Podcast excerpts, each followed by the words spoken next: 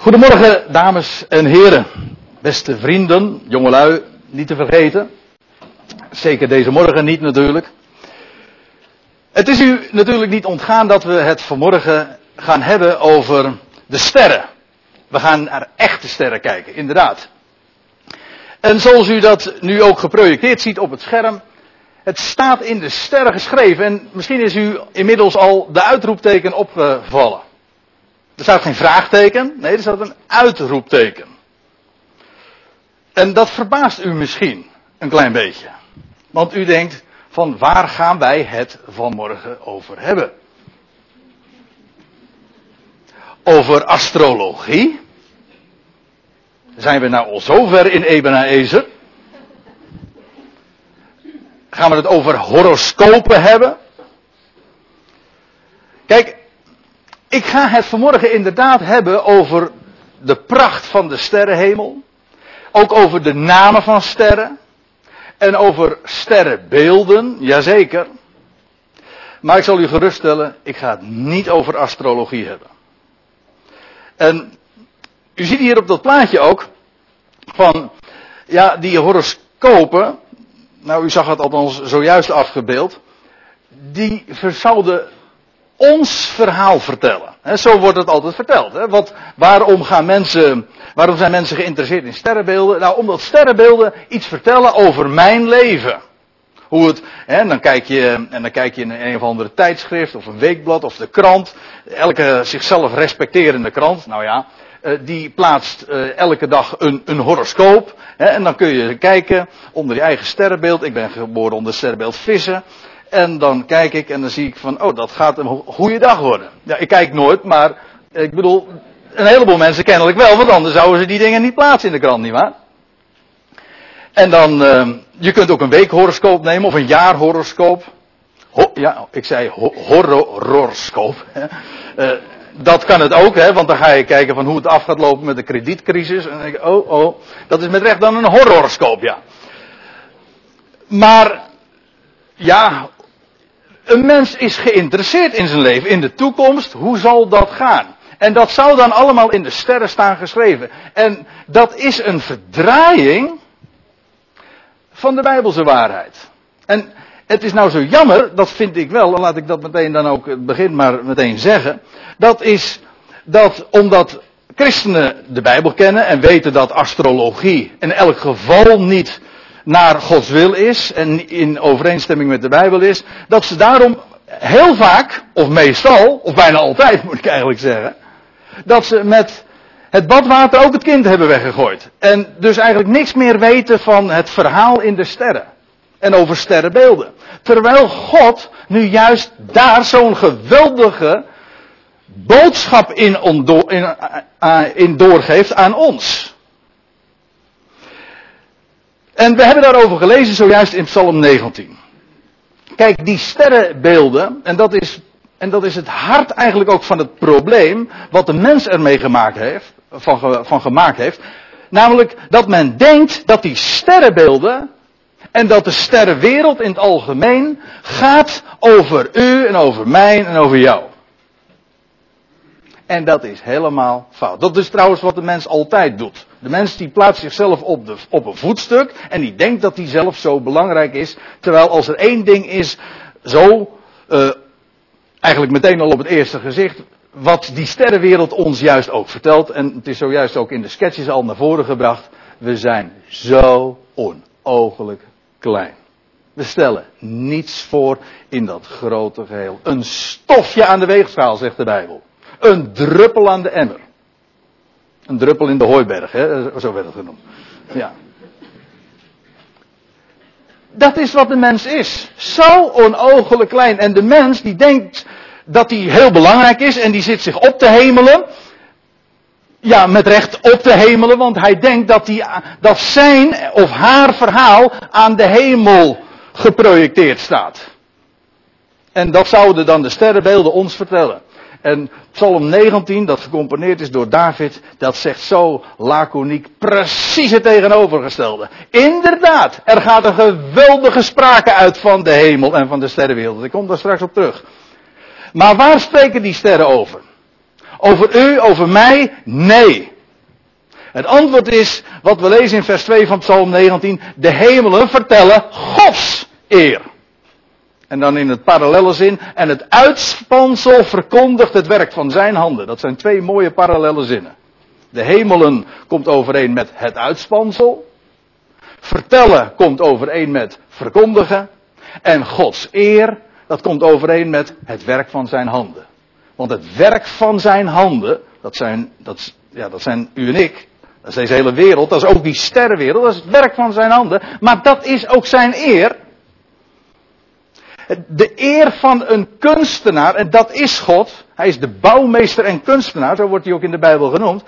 De eer van een kunstenaar, dat is het werk wat hij maakt, zijn creatie. Daar is over nagedacht. Dat is, dat is geen Big Bang die daar aan ten grondslag ligt, zoveel miljard jaar terug. Nee, dat is, dat is design.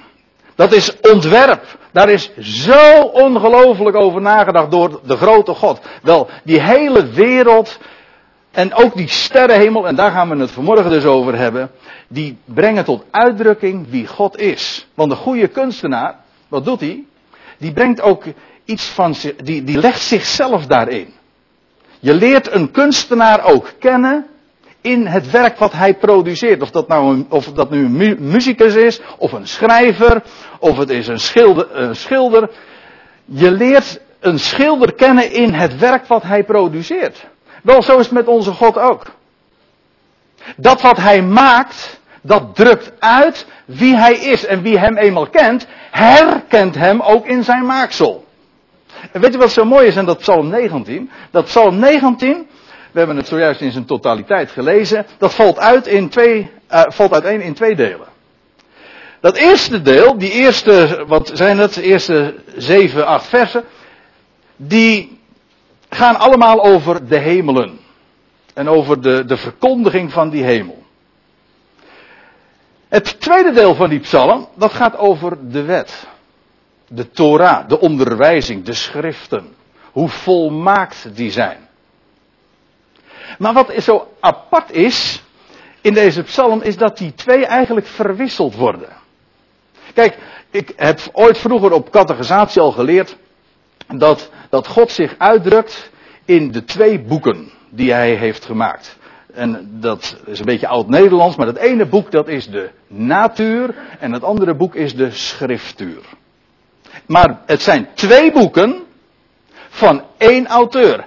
Beide heeft hij gemaakt. En het is zelfs zo voor, ver voordat God de wet, de Torah aan Israël gaf, had God al zijn sprake geëtaleerd aan het hemelruim vanaf de dagen van Adam tot Mozes aan toe. 26 generaties heeft God een verkondiging aan de hemel gepresenteerd. Wat vertelt van wie hij is. En wat zijn beloften eh, zijn en wat, en wat hij voornemens is.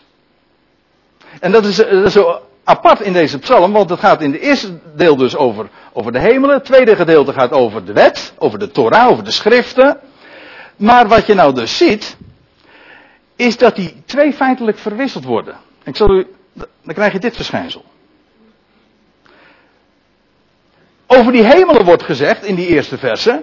Ze vertellen. De hemelen vertellen Gods eer. Het uitspansel verkondigt het werk van zijn handen. En dan nog een vers later lees je over het predikt kennis. Het verkondigt, het predikt en dat is wat die hemelen doen. Maar als je dan even verder leest, in diezelfde psalm, dan lees je over die wet. Oh, ik zie dat de plaatjes een klein beetje veranderd zijn, maar goed, dat maakt niet uit. Ja, die plaatjes. maar goed. Uh, excuses. Uh, aan mij heeft niet gelegen, aan, aan, het team ligt het trouwens ook niet. Maar goed. Die T hoort achter. Blijf gerust zitten. Er valt nog zoveel te, uh, te verbeteren. Maar in elk geval. Uh, die T hoort bij de, bij, achter dat verlicht te staan. Ja, precies, dat had u al begrepen. Maar waar het eventjes om gaat, is dat van die hemel dus verteld wordt dat het verkondigt, dat het predikt, dat het vertelt. Maar van de wet, van de Torah staat juist weer dat het verlicht. En, ik, en de goede verstaander heeft wel in de gaten dat dat eigenlijk een verwisseling is. Want normaal gesproken zou je zeggen, de wet die verkondigt, die predikt, die vertelt ons dingen. En daarentegen de hemel, die verlicht ons. dat zijn allemaal lichten in het duister en die verlichten ons. Maar het gekke is in Psalm 19, de hemelen verkondigen en de wet, de Torah, de schrift verlicht. Waarmee eigenlijk gezegd wordt, die twee boeken zijn gewoon één. En wat je kan zeggen van de schepping, kan je net zo goed zeggen van, van de schrift en van de Torah. Dat is één. Het zijn twee boeken van één auteur. Dat is wat Psalm 19 zo schitterend naar voren brengt.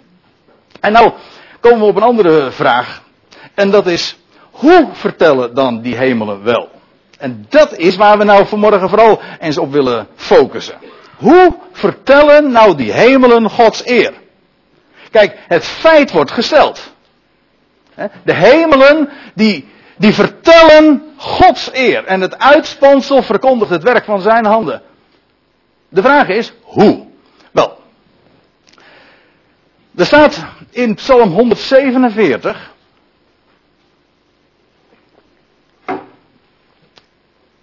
Van de Heere God wordt dat gezegd. Hij bepaalt het getal van de sterren. Die terren, het aantal sterren dat is ontelbaar voor ons mensen.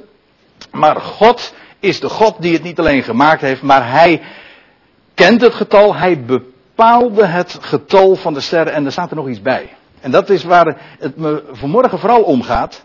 Hij roept ze allemaal bij namen. God kent de namen van de sterren. Allemaal, stuk voor stuk. En ze worden in de Bijbel ook genoemd. En dat verklaart trouwens ook, laat ik dat meteen dan maar even zeggen, die sterrenbeelden. Want je kunt natuurlijk een, een, een naam opschrijven, maar je kunt natuurlijk net zo goed een naam tekenen. Je kunt, een, je kunt het woordje leeuw opschrijven, maar je kunt een leeuw natuurlijk ook gewoon tekenen en dan krijg je een figuur. En dat is een beeld. Wel, dat is wat die sterrenkaarten ook laten zien. Maar die, die oude sterrenkaarten, al van, van zoveel duizenden jaren geleden, die laten ons zien wat de namen zijn van de sterren en de namen ook van de sterrenbeelden, want dat heeft, dat heeft er alles mee te maken. Ik zal het u ook laten zien. We zullen eens naar het boek Job gaan.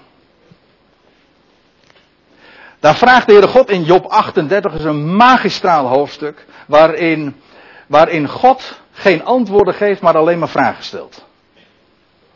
En waarbij de mens zo onogelijk klein wordt.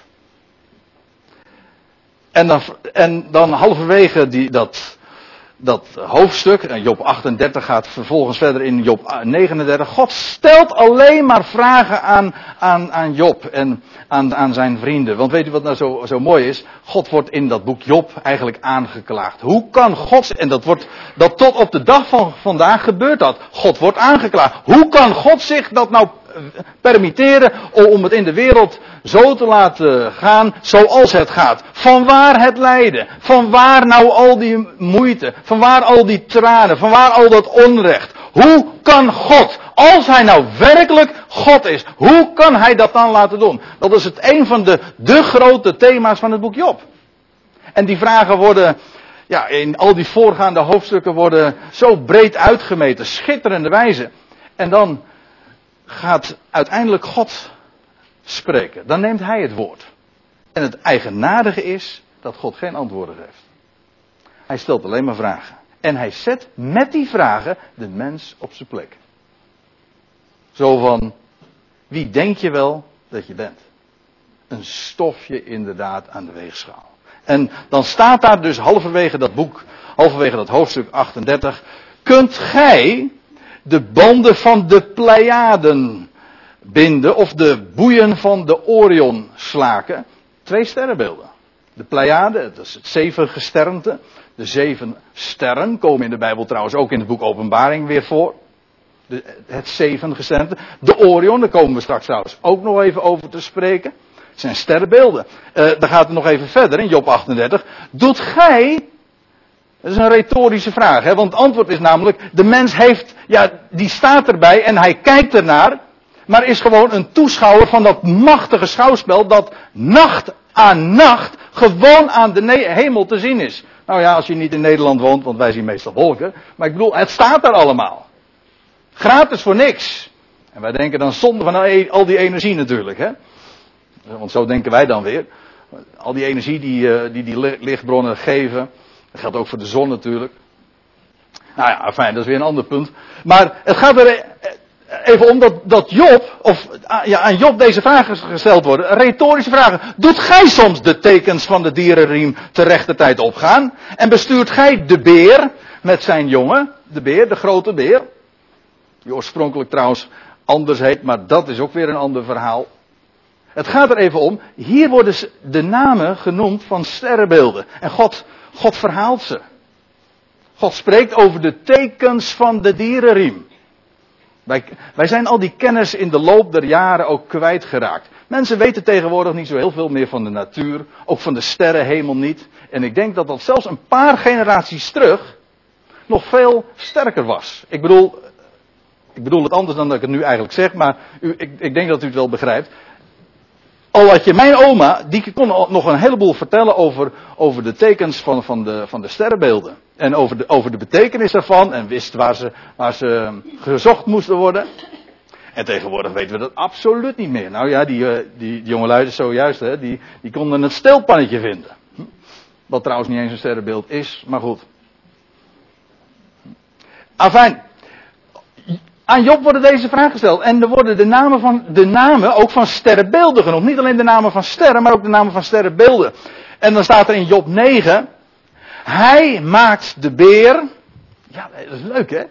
Hij maakt de beer en de Orion, de Pleiade, heb je het weer, en de kamers van het zuiden. Allemaal sterrenbeelden. En dan, dan moet je even goed lezen wat hier staat. Er staat niet dat hij die sterren heeft gemaakt waar de beer en de Orion en de Pleiade en de kamers van het zuiden deel van uitmaken. Nee, hij maakte de beer. En hij maakte de Orion, de Pleiade. Hij is de creator, de schepper van die beelden. Of beter gezegd, het zijn gewoon, het zijn gewoon de namen die hij aan die, die constellaties, aan die, aan die groepen van sterren heeft uh, gegeven. En die namen, wel die, daar, daar, dat zijn feitelijk beelden. Daar had ik het zojuist al even over. Maar laten we nog eventjes verder gaan. Want we hadden het zojuist even over die dierenriem. God zegt dat ook. Hè? Doet gij de tekens van de dierenriem te rechte tijd opgaan? Nou, hoe zit het met die dierenriem? Ja, dat wordt even een stoomcursus hoor. Maar laat ik eventjes, dit moet u weten. Kijk, de dierenriem, dat is eigenlijk, dat is het pad dat de zon elk jaar aflegt langs de twaalf hoofdsterrenbeelden. Kijk, dan krijg je dit. Twaalf sterrenbeelden. Van de vissen, de schorpioen en de maagd en de tweeling, et cetera. De twaalf sterrenbeelden. Nou, de zon gaat elk jaar langs of door die twaalf tekens van de dierenriem. En daarbij moet ik nog zeggen dat elke elk teken van het dierenriem nog drie begeleidende sterrenbeelden heeft. Dat noemen ze decanen. Zodat je feitelijk eh, twaalf groepen krijgt van vier. In totaal dus 48 sterrenbeelden. En weet u, het pad van de zon langs al die sterrenbeelden, langs die 12 hoofdsterrenbeelden, maar feitelijk langs die 48 sterrenbeelden in totaal, dat verwijst naar de weg die God zelf gaat. God die in de Bijbel, ook juist in het boek de Psalmen, zo vaak genoemd wordt een zon. Degene die ons verlicht, degene die ons verwarmt, degene van wie alle leven op aarde direct afhankelijk is. Wel, onze God is een zon en schild, de zonne van gerechtigheid. Wel, de zon, de weg die de zon gaat, niet alleen maar elke dag van oost naar west, maar ook de weg die de zon elk jaar gaat, langs al die tekens van de dierenriem, wel het verwijst naar het pad, de weg die God gaat door de geschiedenis. Beginnend bij de maagd, ik heb het over het sterrenbeeld, en eindigend bij de leeuw. Ja, ja. Want dat is het officiële begin van origine. Dat is een heel mooi verhaal dat ik u nu zal onthouden, want daar heb ik gewoon de tijd niet voor. Maar zo'n mooi verhaal. Hoe dat zit. En al duizenden jaren staat het begin en het einde van die, van die dierenriem al gemarkeerd en als een monument in een gigantisch brok steen daar in Egypte te prijken. En als een groot getuigenis van daar begint het boek van de dierenriem en daar eindigt het. het de voorkant van de maagd, dat wil zeggen van het sterrenbeeld de maagd en het eindigt bij de leeuw. Maar als ik het zo zeg en u kent het evangelie, dan denkt u van hij heeft het over bijbelstudie. En dan zeg ik ja, dat is ook zo. Maar ik maak het verschil niet. En wij zouden het verschil niet moeten maken tussen dat wat aan de hemel gezien wordt en die tekens van de dierenriem. En dat wat de schrift vertelt. Want de Bijbel gaat toch in wezen. Oh, dat is toch niet anders dan het, de boodschap van de weg die God gaat met deze schepping. Beginnend bij de maagd. Het zaad van de vrouw, ik kom er straks nog even op terug. Beginnend bij de maagd en eindigend bij de leeuw. De leeuw van Juda. De Lion King. Ja, ja. De, de, de leeuw van Juda, degene die zal triomferen. Heel de Bijbel gaat daarover. Het begint bij de maagd. Vul het maar in. En het eindigt bij de leeuw. En al die tussenliggende sterrenbeelden vertellen dat verhaal van God. En dat staat elke nacht gewoon opgetekend aan de sterrenhemel. Het evangelie in de sterren. Zo zou je eens een keertje naar boven moeten kijken. Dan kijk je met recht naar boven. En dat is sowieso, dat is de beste kant waar een mens op kan kijken. Hè? Heel veel mensen die kijken altijd maar naar beneden. Als er, één, als er één soort mensen is dat reden heeft om omhoog te kijken, dan zijn wij het wel. Want daar zie je licht. In de wereld is het duister, maar wat je zou moeten doen, dat is omhoog kijken. En dan zie je lichtpuntjes. En als je dan nog weet dat die, die, die sterren namen hebben. En dat die groepen sterren ook namen hebben. En die hebben al zo'n oude, zulke oude papieren. Die gaan al terug tot Adam. En, en zijn zoon Zet, Flavius Josephus zei al van die sterrenbeelden. Die zijn, die zijn al, en ik, ik geef het door voor wat het waard is. Die zijn, die zijn inderdaad al gegeven door de zoon van Adam, door Zet. En het zou me niet verbazen, want weet u wat het is? Dat al die 48 sterrenbeelden die vertellen tot in detail de moederbelofte die God ooit al in het begin aan de mensheid gaf. Zo geweldig. Het plaatje wat u hier trouwens ziet, dat is een, een sterrenkaart, ook al van duizenden jaren oud, die heeft, heeft men gevonden in Dendera, dat is een plaats in Egypte. En daar zie je al die 48 sterrenbeelden terug. Zo oud is dat al. En God kent al die namen van die sterren en van die sterrenbeelden. En dat vertelt een verhaal. En weet je wat je ziet? Dat is één machtige, majestueuze uitbeelding van die belofte die God ooit gaf aan het eerste mensenpaar. Toen ze hadden gegeten van de verboden vrucht. En toen het donker werd in deze wereld. En toen het donker werd voor de mensheid. Ja. Maar het kan nooit zo donker zijn. Maar God laat zijn licht schijnen. En God gaf toen al onvoorwaardelijk, want dat is God, hè, onvoorwaardelijk zijn belofte. Wat, wat zei hij? Genesis 3, vers 15. Moet je uit je hoofd kennen. De, de moederbelofte. Dat is eigenlijk dat is de eerste grote belofte die God aan de mens geeft. Toen de mens eigenlijk alle rechten had verspeeld, toen gaf God, toen deed God zijn licht in de, duister, in de duistere stralen. En toen zei hij, ik zal vijandschap zetten tussen u en de vrouw. En tussen uw zaad en haar zaad, het zaad van de vrouw, hè, daar hadden we het al even over. En dit zal u, dat wordt tegen de slang gezegd. Feitelijk wordt hier niet gesproken tegen de moeder, tegen, tegen, tegen Eva. Maar hier wordt gesproken tegen de slang. Dit zal u de kop vermorselen en gij zult de, het de hiel vermorselen. Dat wil zeggen, je zal inderdaad schade en leed en misschien wel uh, en dood toebrengen aan het zaad van de vrouw. Aan, dat, aan hem die uit de vrouw ooit zal voortkomen. Je zal hem inderdaad beschadigen. Je zal hem inderdaad leed en dood toebrengen. Maar het zal uiteindelijk jouw kop vermorzelen. En weet u wat nou zo prachtig is? Kijk naar de plaatjes. Kijk naar, of laat ik het anders zeggen. Kijk naar de namen van die sterren. En daar zullen we het niet eens zozeer over hebben, maar vooral, we beperken ons nu zo. Een paar highlights, letterlijk en figuurlijk, van de sterrenbeelden.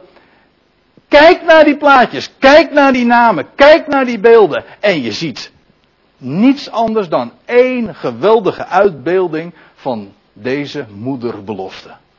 Nou, ik zal eens een aantal voorbeelden geven. Nou, het begint, ik zei al, bij de maagd. Daar begint het boek van de sterrenbeelden. Tegenwoordig, als je naar in een horoscoop kijkt, dan laten ze het beginnen bij de vissen, maar dat is, dat is niet oorspronkelijk. Ze laten het nu beginnen in de lente. Maar van origine begint het gewoon bij de maagd. En weet je wat er zo leuk is? Als je die maagd ziet uitgebeeld, ook al sinds duizenden jaren. En waar, waar hebben ze het vandaan? Dan zie je in haar linkerhand een korenaar. En in haar rechterhand een palmtak. Heel frappant. In haar linkerhand links heeft te maken met vernedering. Dan zie je een korenaar, een tarwekorrel, die in de aarde valt en sterft. Heeft inderdaad met links te maken. Maar aan de andere kant, die palmtak. Dat teken van triomf. Want daar spreekt een palmtak altijd van. Dat is die maagd. Waarom heet het sterrenbeeld de maagd? Sommige mensen die denken van uh, dat, dat als je nou dat, dat ze aan die beelden zijn gekomen door, door, door lijntjes, denkbeeldige lijntjes te trekken tussen de verschillende sterren. En dat je dan op een gegeven ogenblik het figuur van de maagd ziet. Nou, dat kunnen we wel vergeten, zo is het niet. Die groep van sterren heeft gewoon een naam gekregen. Dat is de maagd. En dat is omdat God het daar laat beginnen, bij het zaad van de vrouw. Dat wat uit de vrouw ooit zou voortkomen. Goed, ik, ik ga even verder. Want ik, ja, ik ga uiteraard niet al die 48 sterrenbeelden langs. Maar ik wil toch een paar van die dingen, van die sterrenbeelden noemen. Je hebt het Zuiderkruis. Ja, dat is hier niet zo bekend. Maar als je nou naar het zuidelijk halfrond gaat, is dit het, zo ongeveer het allerbekendste en belangrijkste sterrenbeeld dat, we, dat er bestaat. wij, wij kennen vooral het stilpannetje en de Poolster en daar wordt op genavigeerd. Maar in het, aan het zuidelijk halfrond navigeert men op het Zuiderkruis. Het is niet eens zo'n groot sterrenbeeld. Maar het verwijst inderdaad naar het absolute zuidpunt. En het is heel grappig, maar als je diverse landen ook, al heb ik, ik heb hier de, de vlag van Australië, maar je hebt de vlag van Nieuw-Zeeland, dat geldt ook voor Brazilië, daar zie je dat Zuiderkruis ook in afgebeeld. Dus daar daar uh, focust men op, dat is namelijk het, het navigatiepunt. Het Zuiderkruis vind ik ook zo mooi, hè? Ik zei al, uh, links heeft te maken met vernedering, maar het zuiden heeft ook in de Bijbel altijd met vernedering te maken. we zeggen, spreken niet over hoog in het zuiden, nee, beneden in het zuiden. Wel, het zuiden, en dat heeft te maken met het kruis. Nou, nou, nou, nou nog even verder, want een andere decaan van dat sterrenbeeld, de, de weegschaal, dat is de Noorderkroon. Je hebt het Zuiderkruis en die andere decaan heet de Noorderkroon. Ja, waar zou dat nou van spreken? Als je aan de ene kant hebt, ja, je hebt de linkerhand, je hebt de rechterhand, je hebt de, het Zuiderkruis, de uiterste vernedering, maar aan de andere kant heb je in het noorden de kroon. Dit spreekt inderdaad van het zaad van de vrouw, die de weg zou gaan van het kruis, van vernedering, zo laag, naar het absolute zuidpunt, ja. Naar de absolute vernedering. Zodat hij, zoals dat in Filippenzen 2 zo prachtig staat, hij is de weg gegaan van gehoorzaamheid, gehoorzaam tot de dood, ja tot de dood van het kruis. En daarom heeft God hem ook uitermate verhoogd en hem de naam gegeven boven alle naam. Een kroon, daar in het noorden. Nou ja, we gaan gewoon even verder hoor. Je hebt nog een ander sterrenbeeld. Victima. Dat betekent gewoon het slachtoffer. En als je goed kijkt, dan zie je ook dat. Die, die, dan, dan, dan wordt dat slachtoffer ook door, doorboord. Nou. Ik hoef, dit, ik hoef dit niet eens te becommentariëren, want dit is, zo, dit is een plaatje gewoon rechtstreeks uit de Bijbel zou je zeggen. Eh, je hebt nog een sterrenbeeld, het altaar. Eerst wordt een dier geslacht. En vervolgens wordt het op het altaar gelegd en daar stijgt het op goden tot een liefelijke reuk. Spreekt van dood en van opstanding. Staat aan de sterrenhemel. Mensen. Staat niet, dat staat niet alleen in de schrift, in de schriftuur, maar net zo goed in de natuur. En daar heb je de weegschaal. Het embleem van oudsher al van betaling. Waarom weegt, staat in de Bijbel ook, hè, waarom weegt gij geld af voor wat niet te koop is? De weegschaal werd gebruikt van origine om te betalen, de prijs te betalen. Daar spreekt die sterrenhemel ook al van.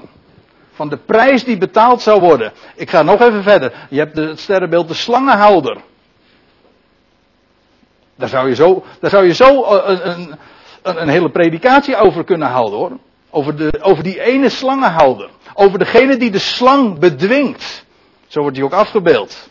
En met onder zijn voet heeft hij die, die giftige, zeg het maar, de, de giftige schorpioen. Ja. Degene die de slang inderdaad bedwingt. In de Griekse mythologie heeft het nog weer alles te maken met Esculaap. Met die verhoogde slang. Het zijn van die schitterende dingen. Hele mooie dingen. Want je kunt zo direct de link leggen met, met de Bijbelse boodschap. Het zaad van de vrouw, inderdaad, die de hiel vermorseld zou worden. Dat is waar. Hij zou in zijn weg ge, geblokkeerd worden. Hij zou lijden en hij zou sterven aan het kruis. Dat is waar. Dat is wat uitgebeeld wordt met die hiel. Maar hij zou de slang inderdaad bedwingen. Wat zeg ik? Hij zou hem zelfs overwinnen, want dat is die andere, dat andere sterrenbeeld.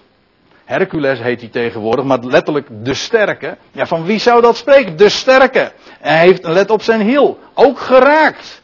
Hij is geraakt in zijn hiel, maar wat doet hij, wat doet die sterke? Wel, hij overwint de slang, de driekoppige slang.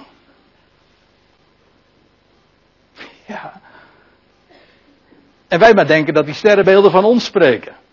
Nou, vergeet dat in ieder geval. Maar die sterrenbeelden spreken stuk voor stuk van Gods verhaal. En van de sprake die hij doet toestromen van wat hij te vertellen heeft. De Orion, we hadden het er al even over. Letterlijk betekent dat het komende licht. Nou, je ziet het al uitgebeeld. Ik weet niet of het goed op het plaatje ziet uh, uitgedrukt, maar in ieder geval, het is de triomfator. En dan wil ik tenslotte nog wijzen op dat laatste sterrenbeeld. Ik moet natuurlijk ook af gaan sluiten. Maar dan wil ik toch eventjes speciaal focussen op, op, op, op The Lion King. De leeuw. Daar waar de sterrenwereld eigenlijk weer eindigt. Waar de dierenriem afsluit. Het begint bij de maagd. Het eindigt bij de leeuw. En weet je wat ik nou zo leuk vind? Die, die leeuw heeft net als al die andere sterrenbeelden drie decanen. Drie begeleidende andere sterrenbeelden. Moet eens opletten. De leeuw in de Bijbel spreekt van ik gaf het zojuist al even aan, van de leeuw van Juda. Maar dan, dan vind je bij die leeuw nog drie decanen, drie begeleidende sterrenbeelden. Dat is de eerste is de slang. Als die leeuw heeft op de, in de, aan de sterrenhemel heeft de slang onder zijn voeten. Die, die leeuw triomfeert over de slang. Dat is gewoon toch bijbelse taal? De leeuw van Juda die triomfeert over de slang. En moet eens opletten wat er dan gebeurt. Hij triomfeert over de slang. De tweede, het tweede sterrenbeeld is, of de tweede decaan van, van, van dat laatste sterrenbeeld, de leeuw is, de beker, de overwinningstrofee. Die beker spreekt van de overwinning, van de triomf, van de vreugde die dat met zich meebrengt. En dan nog, ja, en dan heb je die, dat derde, die derde decaan, de laatste decaan dus van het laatste sterrenbeeld, dat is de raaf. De kraai. Ook van duizenden jaren her al het embleem tot de dag van vandaag van, juist, de dood. De zwarte kraai. Hè? Het is niet van Het is een zwart, zwart dier. Het is een aaseter. En altijd al een embleem van de dood geweest. Voeg die beelden bij elkaar en je ziet daar de leeuw aan de sterrenhemel. Daar waar het, al, het hele verhaal eindigt, het verhaal eindigt bij de leeuw van Juda. Die de slang onder zijn voeten zal vertreden.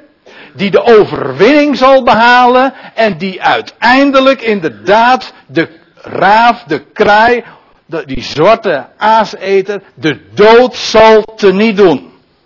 En inmiddels al overwonnen heeft, moet ik zeggen, maar hem uiteindelijk ook teniet zal doen. En dat evangelie dat u en ik kennen, zoals we dat gehoord hebben ooit van de apostel Paulus, hè, en zoals dat is opgetekend in de schriften. En die, dat evangelie dat spreekt over, over de grote overwinnaar, over de Messias, over de Heer Jezus Christus, die zijn leven gaf aan het kruis van Golgotha, maar die opstond uit de doden. En die de overwinning zal behalen op de dood en de dood volkomen teniet zal doen. En leven aan het licht zal brengen. Zodat alleen maar leven uiteindelijk over zal blijven omdat er geen dood meer is. Dat zie je allemaal aan de sterrenhemel. Elke nacht staat het evangelie zo aan de sterren. Het staat dus met recht in de sterren geschreven. Ik, eh, ik heb niet de illusie dat u alles zal onthouden over die sterrenbeelden. is, ja, ik zei al, er zijn zoveel meer sterrenbeelden. Het zijn zomaar wat highlights. Als u dit ene maar onthoudt. De hemelen, die vertellen Gods eer. Het vertelt zijn werk, zijn plan. Dat wat hij voornemens is, dat wat hij zal doen. Onvoorwaardelijk. En wij staan, wij, wij staan erbij, we kijken ernaar en we zeggen Amen. Wat is het geweldig. En precies wat hier ook staat. Hè? In, daarmee wil ik afsluiten wat er staat in Psalm 19. De nacht predikt kennis aan de nacht. Dat wil zeggen, nacht aan nacht wordt er kennis gepredikt. Wordt er geïnformeerd wie God is. En wat, wat zijn eer dan wel is. En dan staat er, het is geen sprake. Het zijn geen woorden. Hun stem wordt niet vernomen. Het is allemaal non-verbaal. Maar wat een getuigenis. Toch gaat hun prediking uit over de ganse aarde en hun taal tot aan het einde van de wereld. En alle volken, al van oudsher, hebben, kennen die sterrenbeelden, hebben die namen, weten hoe dat zit en zien die plaatjes aan de hemel. En natuurlijk, de mens zou de mens niet zijn om het allemaal op zichzelf te betrekken, maar het echte verhaal is dat het spreekt van de grote creator, bij wie nooit iets misgaat en die zijn licht laat stralen in deze duistere wereld. Ik stel voor dat we daar een lied over gaan zingen.